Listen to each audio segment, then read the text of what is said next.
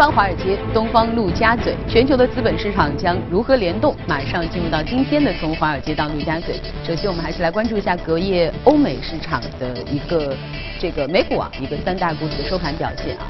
这个全线上涨，当然这个幅度从百分之零点零九到百分之零点四三，是一个比较中性的一个上涨的幅度。背后有哪些值得关注的消息？我们来连线一财驻纽交所记者葛味儿，葛味儿你好。早上，主持人。告别十月份，受到了利好财报的提振，在金秋十月，道指、标普五百指数和纳指分别收获了百分之四点三、百分之二点二和百分之三点六的单月涨幅。其中五大科技巨头包括了 Facebook、亚马逊、苹果、谷歌母公司 Alphabet 和微软，贡献了标普五百指数的绝大多数涨幅。周二呢，美联储开启了为期两天的公开市场委员会会议。不过，市场也普遍预期联储将会在此次会议上保持按兵不动，加息将可能发生在今年十二月。同时呢，媒体也继续来关注美国总统特朗普很有可能会在周四宣布提名现任美联储理事杰瑞米·鲍威尔于明年二月接任耶伦。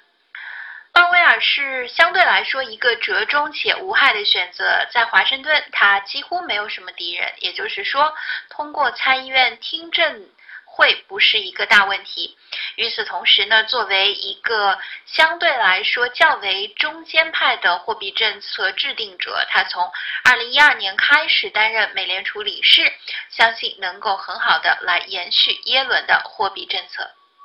好的，谢谢葛威尔。看来这个本周的这个社交媒体还有很多的这个话题可以去讨论，尤其是新任的美联储主席到底是谁？我们和大家一起来期待和关注。那我们再来关注一下隔夜欧洲的三大主要股指的表现，同样是呃全线的上涨，当然涨幅其实也是相对比较中性偏弱的。那我们来连线一下我们一财驻伦敦的记者薛娇，看看他有哪些重要的消息带给我们。薛娇你好。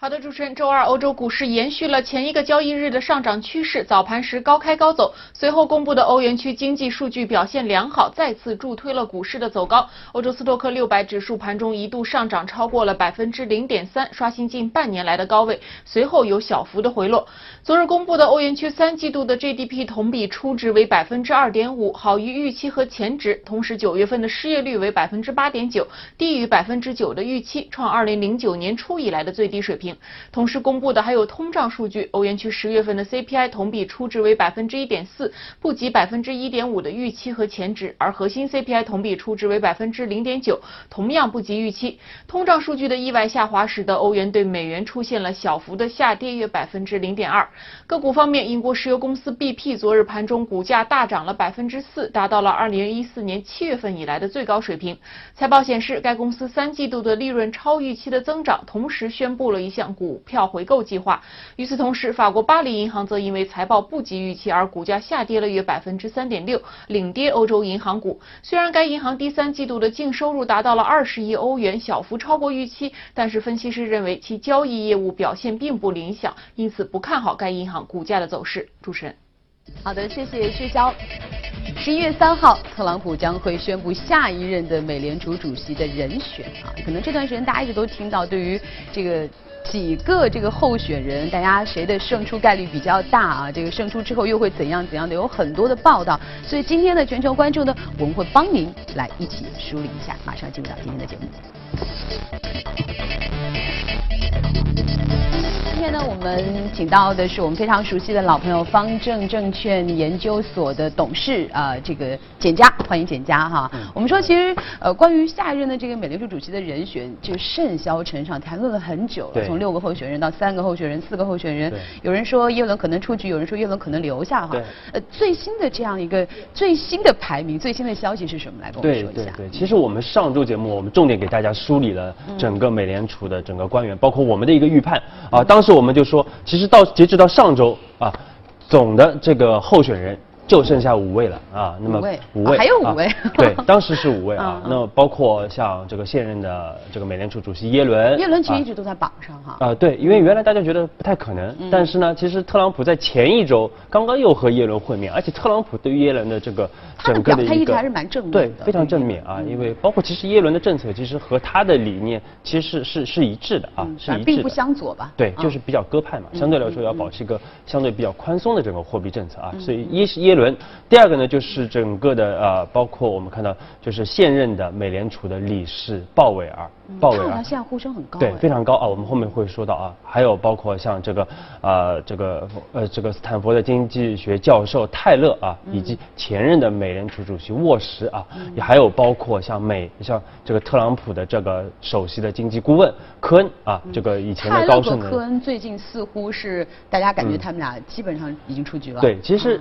到呃其实上周我们就说过，其实科恩的概率啊，他原来其实呼声最高，特别是就在八月份的时候呼声最高。啊，但现在基本上已经出局了啊，因为特朗普希望他还是留在他的身边啊，留在白宫，那么 可以来推进他的整个的一个税改，因为他的税改也是他也是一个主要的一个推动者。虽然做不了美联储主席，但是依然也会被委以重任哈。对对，但是从上周我们做节目，上周三啊到现在，其实还是有很多变化啊。嗯。其实到上周四，到上周四，其实我们说耶伦。和沃什基本上也已经出局了啊，所以仅剩下的两个候选人，一个就是鲍威尔，一个就是泰勒啊。OK，其实这个和上周二啊，其实特朗普他在内部就是他在共和党的内部有一个领导人的一个午餐会，当时呢，他啊建议当场啊就举手表决。大家支持哪位的这个候选人？啊，当时他提名的 就是两个人啊，一个就是这个鲍威尔，一个就是泰勒啊。那么泰勒呢，我们说相对来说啊，因为他也是泰勒法则的这样的一个创造者啊，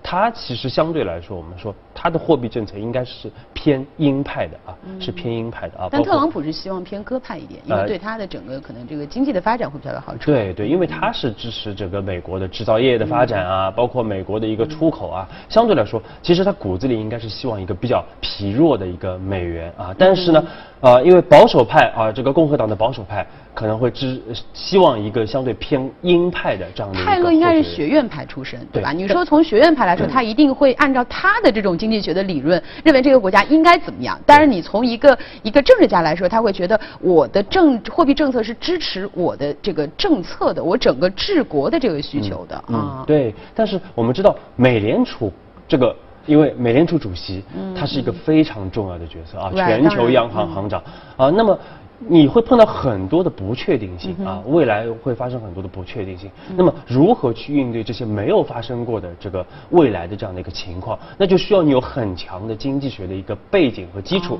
这就是为什么我们看到以前呢，像。伯南克啊，像耶伦，其实都有非常深厚的经济学的功底啊。包括当年伯南克为什么临危受命，就是因为他曾经啊有过非常多的关于整个的一个啊金融危机啊和如何去这个呃拯救大萧条的这样的一个。那这个鲍威尔是个什么样的背景？为什么他现在的这个概率感觉但是很奇怪，就是像泰勒啊，他其实这个学术背景非常强啊，但是泰勒呢，其实没有什么。学术的背景啊，他是一个律师出身。你说泰勒还是鲍威尔？泰啊鲍鲍威尔鲍威尔啊，所以他其实是个律师出身啊，之前还做过这个投行的这个合伙人啊。那么他但是呢，我们说鲍威尔为什么他的？支持度最高啊，因为首先他目前还是美联储的理事啊，一九九啊二零一二年就开始担任到现在了啊。那么另外呢，他是整个目前美联储里边唯一的一位共和党人啊，所以就和特朗普是一个阵营的 啊。那么另外，他的整个货币政策呢，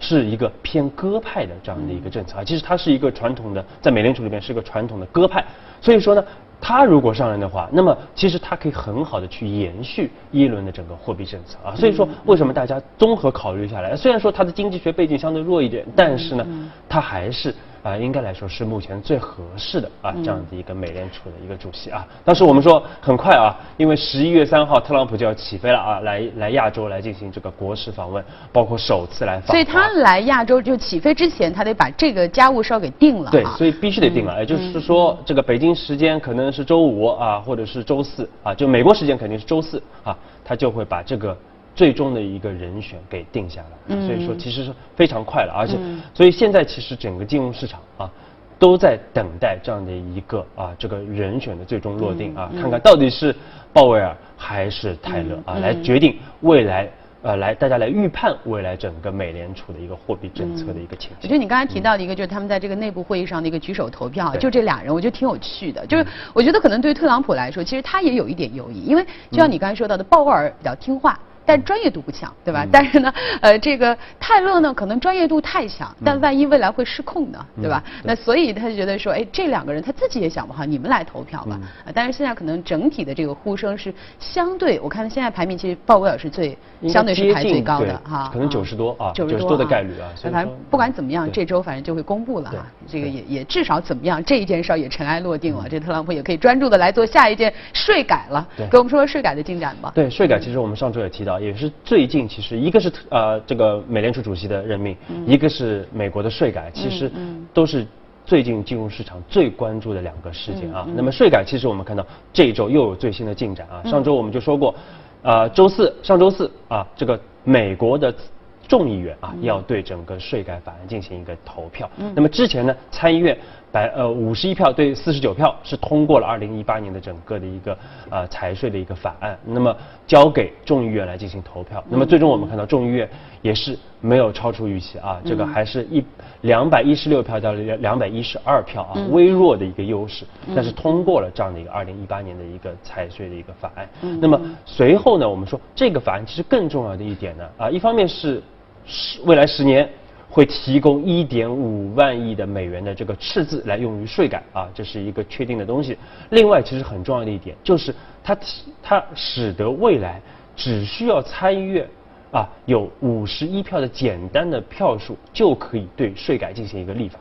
就不需要再通过复杂的这样的一个投票的一个方式。这个其实我觉得简单要跟大家说一说啊，因为这个其实挺重要的，因为可能观众朋友对于这个美国的各种投票体制不是特别的熟悉哈。就是呃，据我了解是，首先你要在这个参议院当中你要过，对，过了以后到众议院当中过。那大家说为什么这次说众议院过了就这么重要呢？哈，因为你一旦是参众两院都已经过了，今后就像你说的，在今后是在哪一个院当中是五十一对？对，参议院。参议院当中，但是共和党在参议院中是多数席位。对，这是非常关键，这是非常重要的啊。所以说，为什么之前我们看到就是五十一对四十九啊，其实就已经胜出了啊。所以说未来。呃，如果这个法案没有太多的这个疑问的话，除非他们内部自己开始起哄了，对，不然的话，现在因为这个法案其实我们说是共和党自己来制定的，OK，就是参议院自己来制定的这样一个法案，所以说它内部来进行通过是一个极大概率的事情。这就是为什么我们说，嗯，美国的整个税改其实是有突破性的一个进展的啊，突破性进展。那么预预计呢，啊，本来其实是这周三。就是参议院就应该出台一个最新的一个呃这个税改的一个法案啊，但是我们看到可能要推迟一周啊，可能我们到下周的某一个时间点，我们会看到他来提出这样的一个相关的法案。就下周就会正式推出这个法案。对对对。那那提出以后到施行大概是一个什么样的时间点？嗯，对，未来其实留给他们时间并不多啊，因为他下周呃可能推出，推出以后呢，在十一月二十三号之前要进行一个通过啊。那当然我们说，由于他内部的多数派啊，除非内部有一些。矛盾啊，否则大概率这样的一个法案可以很顺利的通过啊。那么在十二月份呢，呃，因为十月二十三号我们知道是感恩节啊，对，那么后面马上进入这个美国的很多的假期啊，各方面大家大家都开始休假了啊，所以说基本上十二月份大家会讨论，就是一些细节的地方啊，大家在做出一些妥协、一些讨论。那么到明年的一月份正式交给美国总统进行最终的签署，那么整个的一个税改就是这个。决呃最终的一个落定啊，所以说这个时间会非常的快啊。嗯。那么这个也导致我们看到，由由于我们看到像参呃众议院通过了这样的法案，所以。我们看到美元啊出现了一波明显的上涨，现在就九十四的一个上方。那么相应来说，我们说欧元也是出现了一个这个比较明显的下跌啊，当天就下跌了超过百分之一啊。但是我们说欧元的下跌不仅仅是因为整个的一个税改的一个超预期的一个通过啊，另外其实我们说也和欧洲。他自己的这样的一些声明啊，包括欧洲央行的一些声明，利率决议最新的利率决议，这是欧洲央行的最新的利率决议，在你看来是偏鸽还是偏鹰派？对，其实我们说原来啊，其实大家呃，因为之前其实欧洲央行呢和市场已经有一些沟通啊，就是说我们肯定后面我们会缩减我们的这个 QE 的规模啊，因为到今年年底之前，这一轮的这个 QE 的这个计划。就是结束了啊，到今年结束啊。那么我们未来肯定会啊缩减。规模啊，当然不是说，如果说它停止的话，那么整个就会非常这个动作不太像欧洲央行的这个这个这个叫性格哈。对，当然包括我们看到昨天整个的一个欧洲的一个通胀水平又是不及预期啊，所以说其实它的它的 QE 还会维持一段时间啊。那么上周四其实啊，在那个美国这边通过法案的同时，欧洲的这个议会也召开了最新的这个利率的一个决议的一个会议啊。我们看到啊，比较符合预期的就是它。啊，宣布这个现在的六百亿的对购债缩减到三百亿，那么从明年一月份开始执行，到明年九月份啊，是这样的一个观察观察观察期观察期啊，对，所以这个看上去呢，这个动作应该来说是一个比较鹰派的一个动作，毕竟我是这个货币政策的一个边际上的一个收紧啊，但是呢。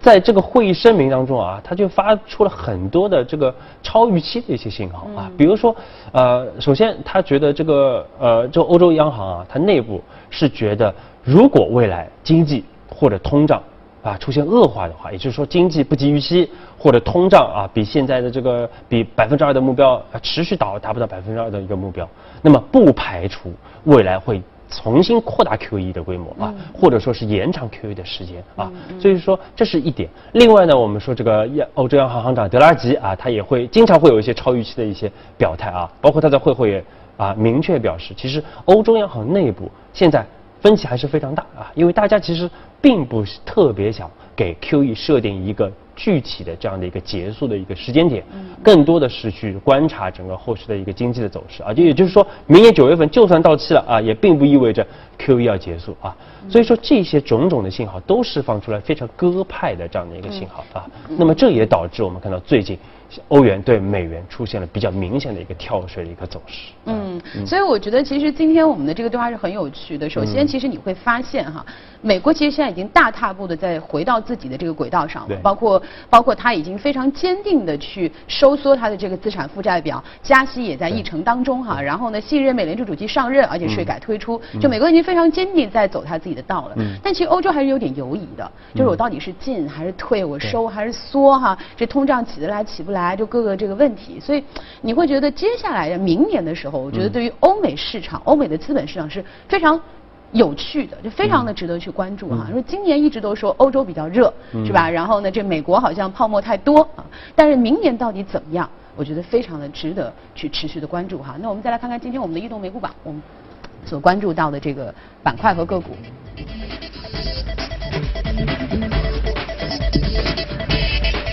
今天移动美股榜在这个行业方面，消费品、联合企业、基础材料、服务业和科技都是榜上有名。我们再来看看个股方面，涨幅靠前的生物科技 STML 二十九点三八百分之二十九点三八的涨幅，后面呢像商业服务、建材以及特殊零售和互联网，我们再来看看今天我们所。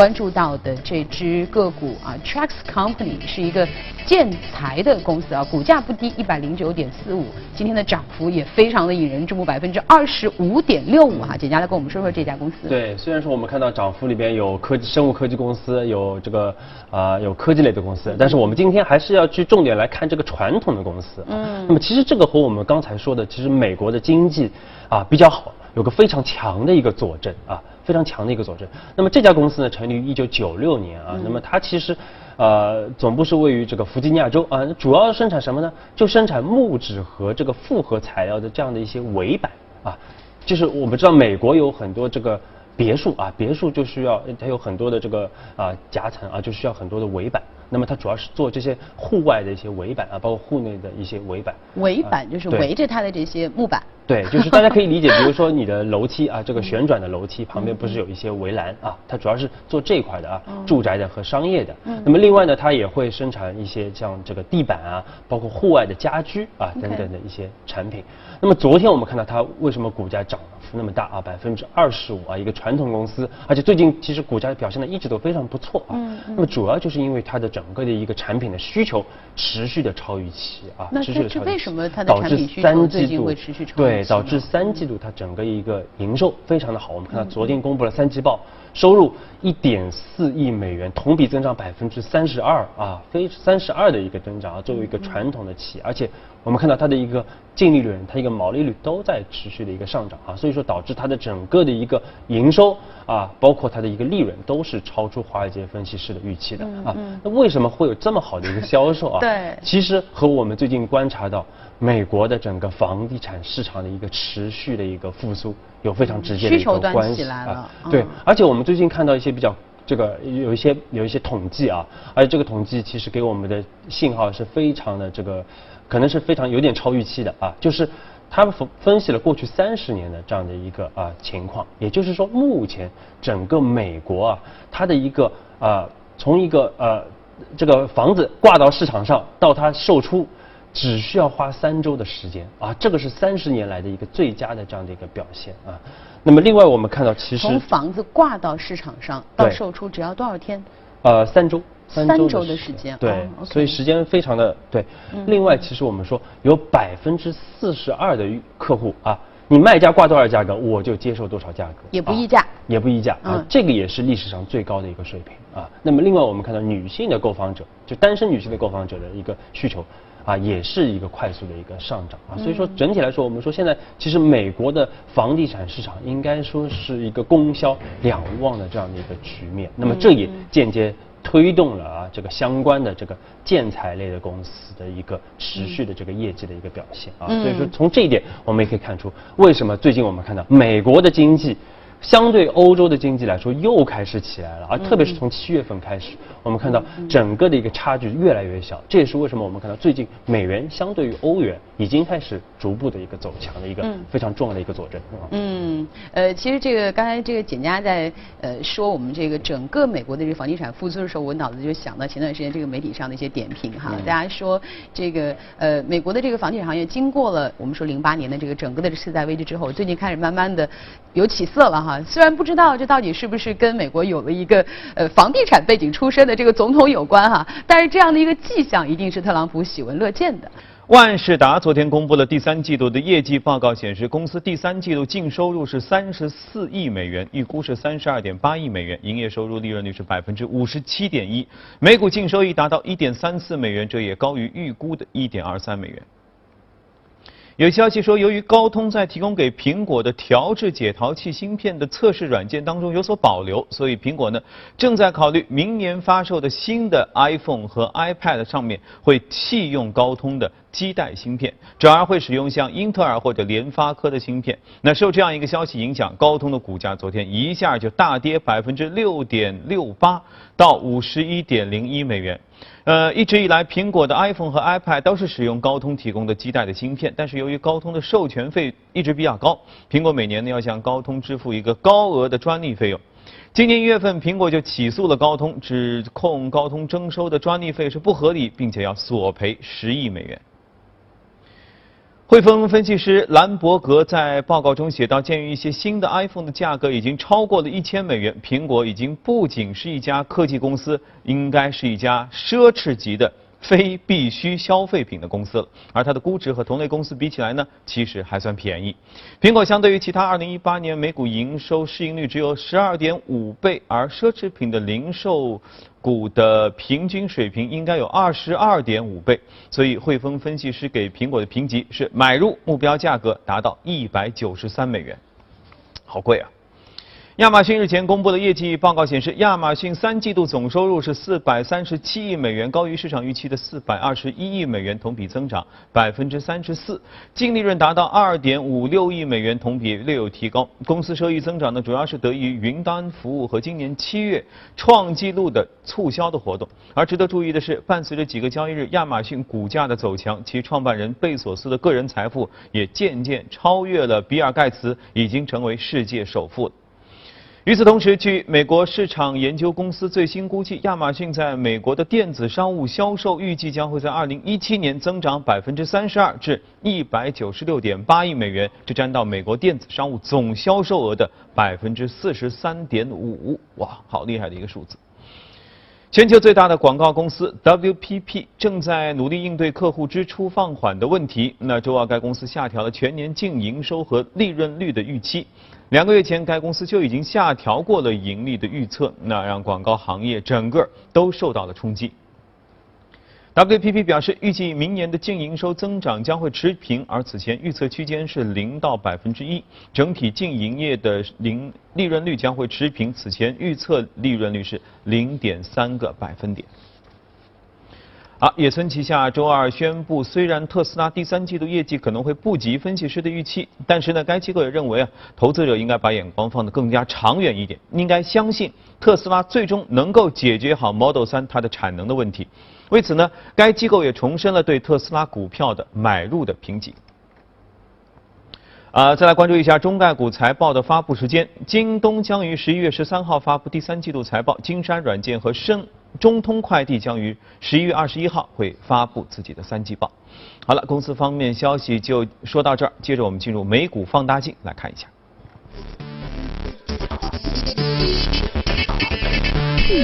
好，谢谢阳光。接着我们进入到今天的美股放大镜。今天我们关注到的这只热股哈，其实也是大家非常熟悉的一个家居领域当中的牛股嘉德宝。呃，上涨的幅度呢比较微弱哈，百分之零点二八。股价是一百六十五点七八，但是最近其实它还是蛮值得关注的。对对，这家公司啊，一九七八年成立啊，总部于美国的亚特兰大市啊，那么它其实是全呃美国最大。全球第二大的整个的一个家居的一个建材零售商啊，全球第一大是谁？呃，第一大这个我们说这个就是宜家嘛。啊 啊啊！对，但我们说其实相对来说啊，它的整个的一个，因为呃呃，它其实大家关注度为什么非常高啊？因为首先它的店面数很多啊，这个两千两百七十八家的门店啊，主要是位于美国啊，当然也有这个墨西哥和加拿大也有差不多三百家的一个门店啊。另外我们大家为什么特别？啊，特别是大家如果熟悉美股的话啊，或者熟悉美股历史的话，一定知道这个加加德堡的这个名字啊。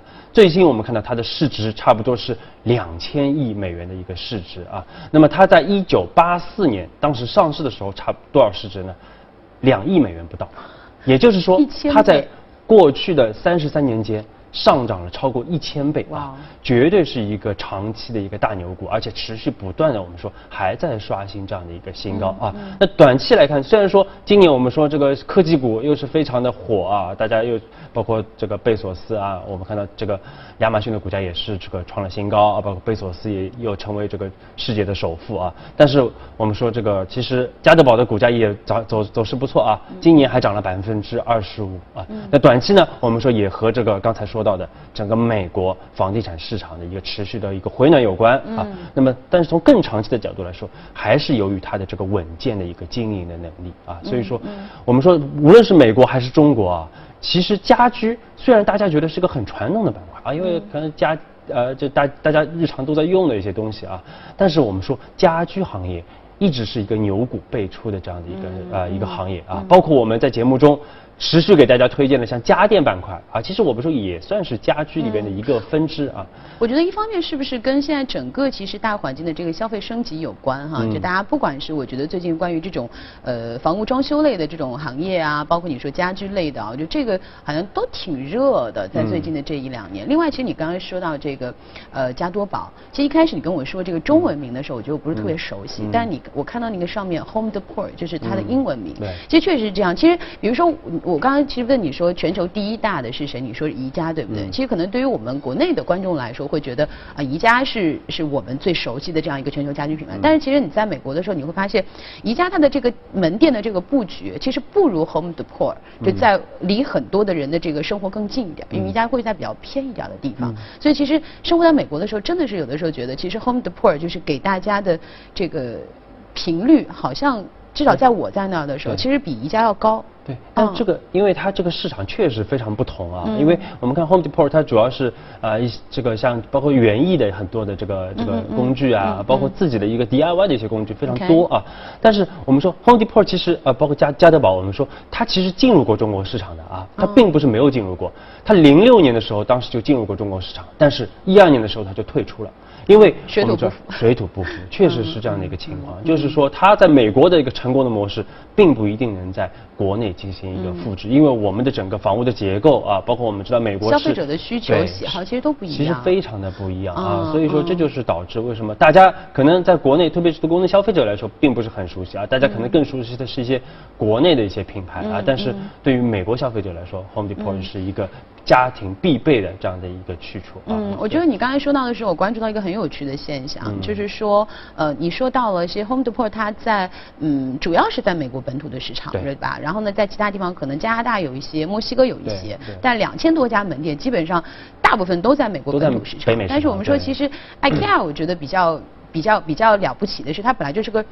在瑞士的这样的一家公嗯司，但是它真的是对于整个亚洲，包括整个中国哈，整个全球的这个布局和影响，我觉得这是它特别了不起的一个地方。对对那回到我们今天的这个话题哈，，对但是啊我们说宜家其实也面临一些一些竞哎现在争啊，就是临一些问题特别是我们今天要重点提到的就是什么呢？就是定制家居嗯这样的一个行业。我们说我们特别关注到这个行业，因为这个行业目前是处在在家居板块里边啊，应该是处在一个加速的一个发展期啊。包括我们也最近也和很多的定制家居的这样的一些企业嗯啊进行了一个深入的一些沟通啊，我们看到了整个的一个行业的一个大的一个趋势。怎么来定制家居？就是定制家居就是嗯我，比如说我家庭啊，我是按照我的整个的一个，因为每个家庭的房型是不一样的啊。原来大家可能买的是成套家居嗯啊，这个商家提供什么我就买什么啊，可能和我的家庭内部并不是特别的一个匹配啊。但是现在大家更加强调的是这个定制化的、一体化的整个的一个家庭的一个装修，就是我是根据你的房型来给你定制一套的这样的一个家具啊。那么这个其实。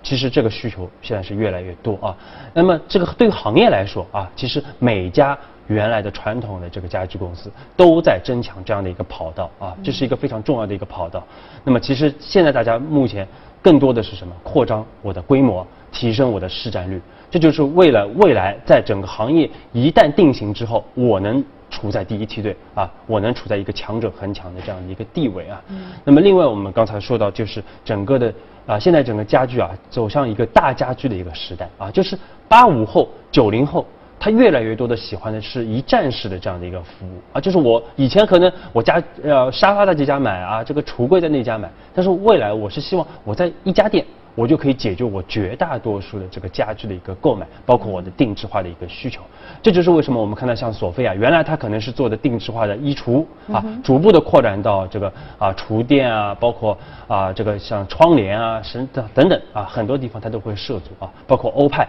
它也是。强调的是一个整体化的一个大家居的一个思路啊。那么另外我们说这个信息化也是个非常重要的这个因素啊，因为定制家居就需要你有非常强的一个柔性的一个设计，因为大家都知道规模化生产肯定是成本低的啊，对。但是啊定制化相对来说它边际的成本应该来得更高啊。那么如何去降低它成本，就需要你的这个柔性化的一个定制，嗯。包括结合上信息化的这样的一个发展啊。所以说，这些家居家呃家居企业，它在信息化方面都有非常大的投入，而且大企业它投入就越来越多啊。像欧派，我们看到每年光在信息化的投入就有一个亿之多啊，这个小公司肯定是做不到的啊，反倒能推动它的整个业务的一个啊发展。另外就是我们说的渠道的下沉，其实对于大公司来说，渠道。现在原来是可能大家都在一二线城市竞争啊，那逐步逐步的，谁先占领三四线城市，谁就会受益。特别是像今年我们知道整个房地产